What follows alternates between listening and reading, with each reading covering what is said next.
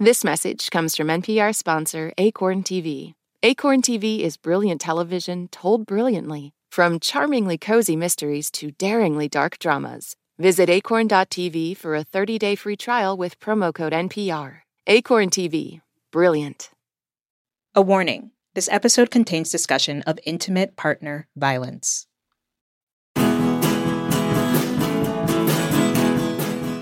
The word icon is thrown around a lot these days, but Tina Turner was the epitome of that and more.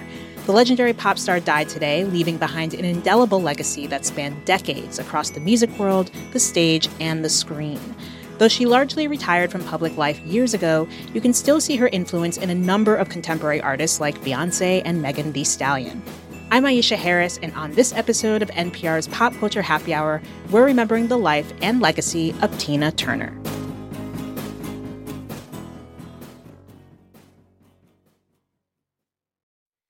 This message comes from NPR sponsor Homes.com. You don't just live in your home, you live in your neighborhood as well. So when you're shopping for a home, you want to know as much about the area around it as possible. Luckily, Homes.com has got you covered. Each listing features a comprehensive neighborhood guide from local experts. Everything you'd ever want to know about a neighborhood, including the number of homes for sale, local amenities, and even things like median lot size and a noise score.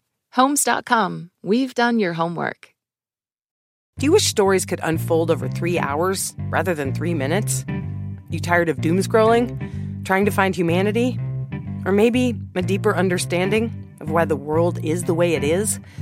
Listen to Embedded, NPR's original documentary series. Find us wherever you get your podcasts. I'm Jesse Thorne. Why did Cole Escola write a bonkers, extremely fictionalized play about Mary Todd Lincoln?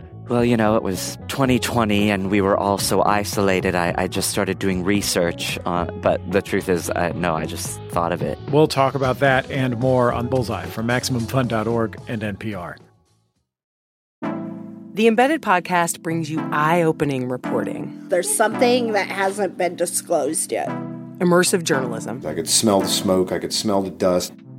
Personal stories. I was scared. Like, I can't protect you. We are NPR's home for documentary storytelling. Find Embedded wherever you get your podcasts. Joining me today is NPR Music's Ann Powers. Welcome back, Ann. It's so great to have you here. I'm happy to be with you, Aisha, on a sad and kind of unbelievable day, like a world without Tina Turner. Will we go on? uh, I know. It's really, really hard to think about, but um, I'm just so glad to have you here and have you help me parse through her legacy with me. So, Tina Turner was born Anna Mae Bullock in 1939 and grew up in Tennessee. She rose to prominence in the 60s as the lead singer of the duo Ike and Tina Turner. Let's actually hear a little bit of their first hit, A Fool in Love.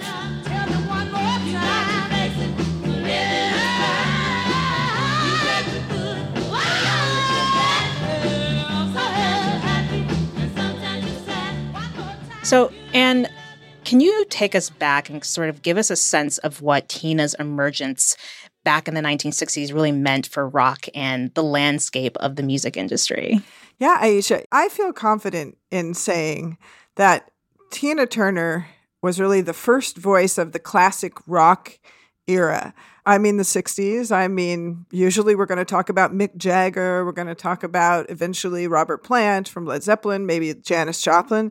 But Tina was such a huge influence on all of those singers. And I think you can hear in that single, A Fool in Love, Ike Tina's first big hit, how she modernized rock, took it beyond the 50s in a way by going back, mm. by connecting with the sound of blues and gospel music and you know bringing that real down home southern sound into this fairly modern contemporary arrangement and that became what rock and roll was in the 1960s. Yeah, I mean, like many, especially black artists of her generation, they were steeped in the deep south, they were steeped in the church and gospel and the blues.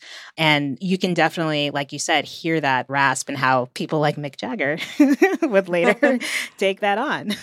exactly, exactly. And I think Tina as a performer too, you know, she was very androgynous. She she really occupied a kind of a two spirit uh, space where she was both you know, very assertive in a way we associate with masculinity, with maleness, and yet also very sexy and very womanly at the same time. And that also is so key to what rock and roll is in the 1960s. And I think we can thank Tina for a lot of that too. Yeah.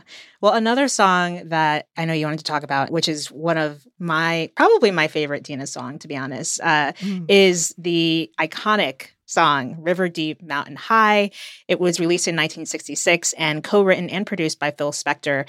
Ike might have been in the room, even though it's credited to both of them, but like it was really, this was really a Phil Spector production, and Tina's voice, her howl is all over it. Incredible. Can you talk a bit about like what that song meant for Tina and also just how it sits within that entire wall of sound era? First, you know, we got to give Tina credit for her courage and, and strength to be in a room where both Ike Turner and Phil Spector are two of like the most violent and uh, problematic men in the history of popular music. Yeah. But, you know, Phil Spector heard in Tina the potential to make a truly majestic song that would do just what we were talking about, you know, that would connect with the the foundations of rock and roll, but also in this setting uh, would feel completely contemporary and of the moment. You know, here's Phil Spector, this guy who's like building this technically complicated wall of sound.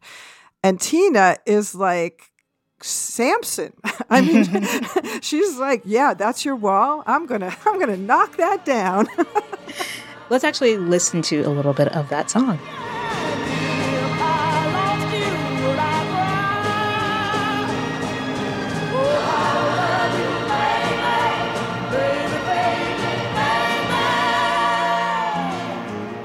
Ugh, I just get chills every time. I know.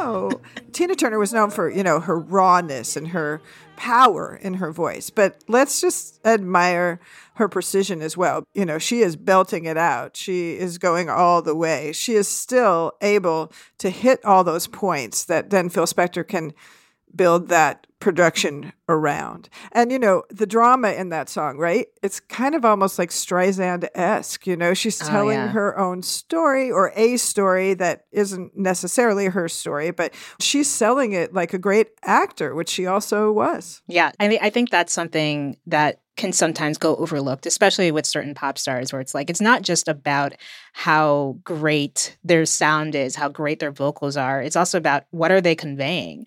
Even when she's wailing, you still feel it. It's it doesn't get lost in that in in that wall of sound, to, to put it very bluntly. That is so true. And and you know, back to her performances and her visual image during this era, same thing where she's dancing on stage in a way that we all know Mick Jagger completely stole. Let's just say it right Yeah, out. Uh, yeah. and he would admit that, right?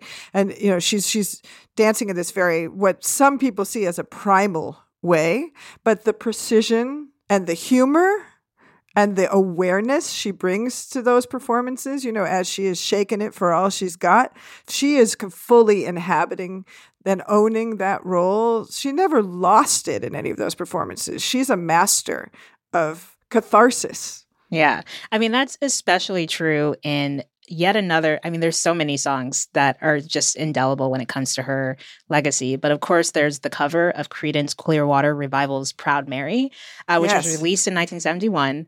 Tell us about the importance of this song. Well, by this time, Ike and Tina are kind of mainstays on the classic rock circuit. You know, they've toured with the Stones. They're they're out there. They're kind of ambassadors of rock and roll, and they are recording a lot of covers of classic rock songs by artists like the Beatles or the Stones and Creedence.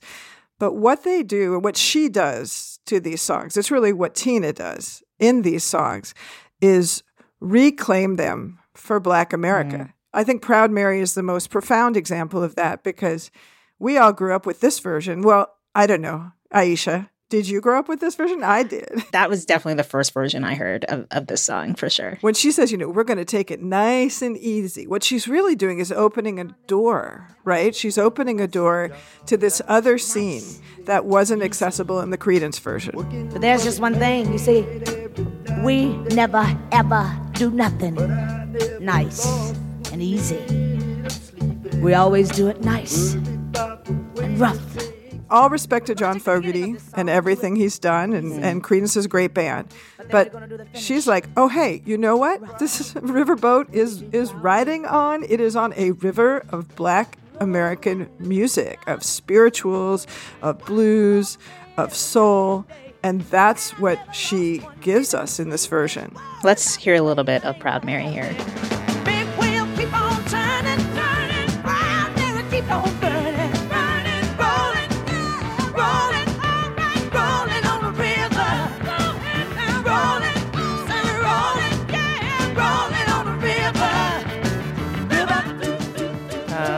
I mean, I'm sorry, but this has just become the definitive version. Oh, you Oh, know? to- oh, 100%. And, Yeah. you know, we're in church, we're in the gambling house and all those different places at once. It's the ultimate mobility, you know, of her voice and of that version that I love so much. Yeah.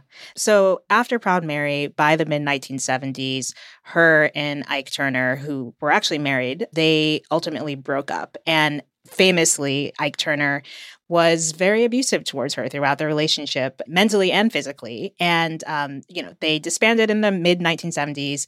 And then Tina kind of moved into another phase of her career, considered a, a, a pretty low, low. She was doing revues and then also like a few music releases that didn't really find an audience. Um, but she was Yeah. also appearing in films in the 1970s. And I understand that you remember her very vividly in Tommy, the Who's 1975 movie. Oh, yeah. I don't even know how this happened, but I remember very well being at the uh, house of a childhood friend, and somehow Tommy was playing on the television. I don't even know how that was, but, you know, I was like a very young teen. And here is this deity. I mean, there's no other way to talk about Tina Turner in this film. She's playing the role of the acid queen. She's embodying the spirit of rock and roll. She is the spirit of the absolute, you know, edge of rock and roll. And and it is a wild, frantic moment in a film that is full of those moments. But we're talking about a movie that also features Ann-Margret bathing in baked beans, Elton John as a pinball wizard. But Tina owns it because she takes us to that mythic place with the performance of Acid Queen and with her presence on the screen. I have to say, casting Tina in that role was completely brilliant because the film is saying, okay, rock and roll is a black woman. Let's Yeah. accept that. Yeah. Here's uh, a little moment of that movie and Tina's role in it. I'm the gypsy, the acid queen. Pay me before I'm gone. I'm the gypsy, and I'm guaranteed to mend his aching heart. We're coming into the, the 80s now, and this is kind of her resurgence period. And Yes. I can't actually think of any other female pop star who has had this kind of moment where in her 40s, she's able to reach peaks that she hadn't even been able to reach before. It just seems unprecedented Yeah. because I think it all can get lost in the movie, the biopic version, and, and that sort of thing. But like, what was it like in the 80s when this 40 something year old black woman was like in her prime yet again? I know. The strange thing, Aisha, is that it felt completely right. You know, it, it felt completely natural and and appropriate that suddenly on our television screens then because of course MTV had happened. Here was Tina Turner performing songs like What's Love Got to Do with It that fit in completely musically with the moment. Behind the scenes actually it was quite well planned by her and her manager Roger Davies who together realized you know what? Tina Turner is a rock star. She's not like a a soul nostalgia circuit has been. She's not, you know, an elder who should be relegated to the past. She is a rock star and she is completely meant for the 1980s, the moment of blockbuster stardom. This is exactly the moment when we have Michael Jackson, Bruce Springsteen, Madonna claiming massive stages and million selling records.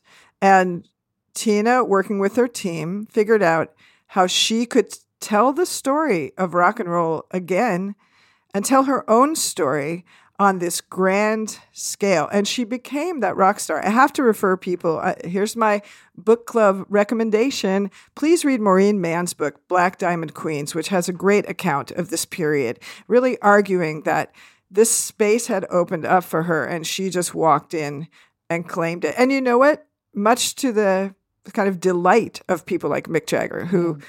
Realize, uh, you know, sorry, Tina, my ascent and frankly racism kept you from this position in the past. Yeah. But girl, you own it. Yeah.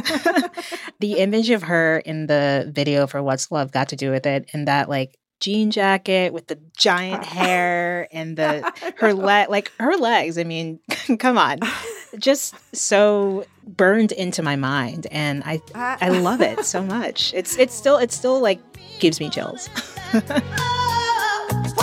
love got to do? Got to do with it. What's love but a second-hand emotion? What's love got to do? Got to do with it. she figured out how to like make that image so instantly iconic elaborating on it for example in the mad max film that she was in Yeah. you know her costuming her self-presentation is is very similar in a way but you know the other interesting thing about that video and about the songs on private dancer is that while they were perfect for the rock and roll arenas they're also perfect for adult contemporary music Yeah. you know that's how they became huge pop hits as well and especially her ballads and i think her own story, which she published in a memoir in, I think, 1986, right, I, Tina, right around that time. Mm-hmm. Her story as a survivor of domestic abuse and as someone who had escaped her situation with Ike Turner in this incredibly dramatic way in which she fled with nothing and had to rebuild herself. That story also resonated as powerfully as her presence in the rock world resonated. And it was the 80s. It was a time when the strong woman survivor was kind of at the center of a lot of narratives in popular culture, whether it was movies like Aliens, you know, mm-hmm. or even Nine to Five, you know, Dolly Parton in Nine to Five. Yeah. Her story kind of fit in with this mainstream feminist idea of what it meant to be a true strong woman. Yeah, I mean, I have to say, I don't know what came first for me as a millennial, you know, growing up in the 90s, whether it, I heard her first or if I saw the movie What's Love Got to Do with It on TV first, like if that was my introduction to Tina, because I remember that being on TV all the time. Angela Bassett, of course, played her in that biopic, and Laurence Fishburne was Ike Turner. There's a world where this could have, and I think she might have felt for a while that it overshadowed her her musical career when I think about how many references have been made to it in popular culture, especially in rap and music, where people rhyming things with Ike and making kind of light of the fact that he was abusive, there's a world where that could have overshadowed it. But it seems like towards the end of her life, she was really able to reclaim her story and sort of move past that, despite the fact that it was such a large part of her career. What do you make of the fact that she was able to move past this albatross of Ike Turner and really Yeah. reclaim the story for herself Yeah. and also just like reclaim her name because that was a huge part of it as well. Yeah, this is a great question because, on the one hand, telling her story was a huge gift. Aisha, I know that you've written a lot about the color purple. It's back in the news again, and kind of the necessity to tell very painful stories Mm. about Black women and Black men. And she did that by telling her own story. And I think that was a gift to the world. It was a gift beyond race, but it was also a gift as a Black woman telling that story. Yeah. At the same time, ultimately what matters about Tina Turner is her her voice and at least within rock and roll history, it's the mark she left on that history. Luckily, she lived long enough to uh, receive justice in that she was inducted as a solo artist into the Rock and Roll Hall of Fame in 2021. Scholars like Maureen Mahon have written great work on how musically she helped create rock and roll. She was fundamental in that way. And we're living in a moment when the canon has been challenged. You know, the idea that rock and roll is a thing that men and ultimately white men own. I think that myth is falling apart. Oh, yeah. I hope. I hope. Well, you did do Turning the Tables for NPR, the very amazing and massive sort of uh, look at the greatest uh, albums by women in pop music. And Tina was on there. Absolutely. And your generation and Generation Z, I think, are making different demands as far as how we understand this history. And so all it takes is a shift in perspective to notice the centrality of Tina Turner Yeah. in this story. And I'm very happy that she, through being inducted into the Rock and Roll Hall of Fame, through the musical of her life that that you saw and that premiered before she passed, Yeah. that she got to enjoy this moment where, yes, her story of survival remained important, but also her music was fully celebrated. I'm glad she got those flowers. I'm so glad. You couldn't think of a better ending for such a, you know, tumultuous but ultimately beautiful life. And so it's great to see that and, and know that and also see all of the outpouring of love that she's getting right now um, in the wake of her death. So Just think about that body that Tina Turner owned, possessed, moved, shared with the world. That completely strong, powerful body that wasn't going to fit into a mold of whiteness, wasn't going to fit into a mold of, you know, girlish femininity mm-hmm. that many pop artists were forced into at that time. She was just like, you know what? No.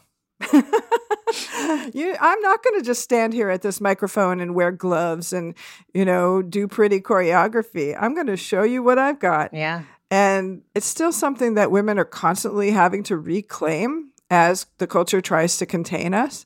And so maybe that's another profound lesson we have from Tina. It's like, you know what? If somebody tries to hold you down, just move. Yeah. perfect, perfect way to end that. And yes, thank you, Tina. Thank you, Tina. We want to know what your favorite Tina Turner songs and performances are. Find us at facebook.com slash PCHH. That brings us to the end of our show. And thank you so much for being here and helping us recognize Tina Turner. Always a joy. We want to take a moment to thank our Pop Culture Happy Hour Plus subscribers. We appreciate you so much for showing your support of NPR. If you haven't signed up yet and want to show your support, listen to the show without any sponsor breaks maybe, head over to plus.npr.org slash happy hour or visit the link in our show notes. This episode was produced by Mike Katzif and Hafsa Fatima and edited by Jessica Reedy. Hello Kamin provides our theme music. Thank you for listening to Pop Culture Happy Hour from NPR. I'm Aisha Harris, and we'll see you all on Friday.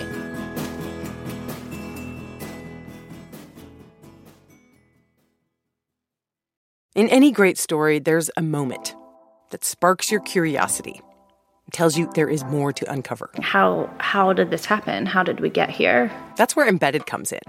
We are NPR's home for documentary journalism, immersive and intimate stories. I was stone cold speechless. Nothing will ever, ever, ever, ever be the same here. Find Embedded wherever you get your podcasts. Every weekday, NPR's best political reporters come to you on the NPR Politics Podcast to explain the big news coming out of Washington, the campaign trail, and beyond. We don't just want to tell you what happened, we tell you why it matters. Join the NPR Politics Podcast every single afternoon to understand the world through political eyes. For the seventh year on the Code Switch podcast, conversations about race and identity go way beyond the day's headlines. Because we know what's part of every person is part of every story. We're bringing that perspective with new episodes every week. Listen on the Code Switch podcast from NPR.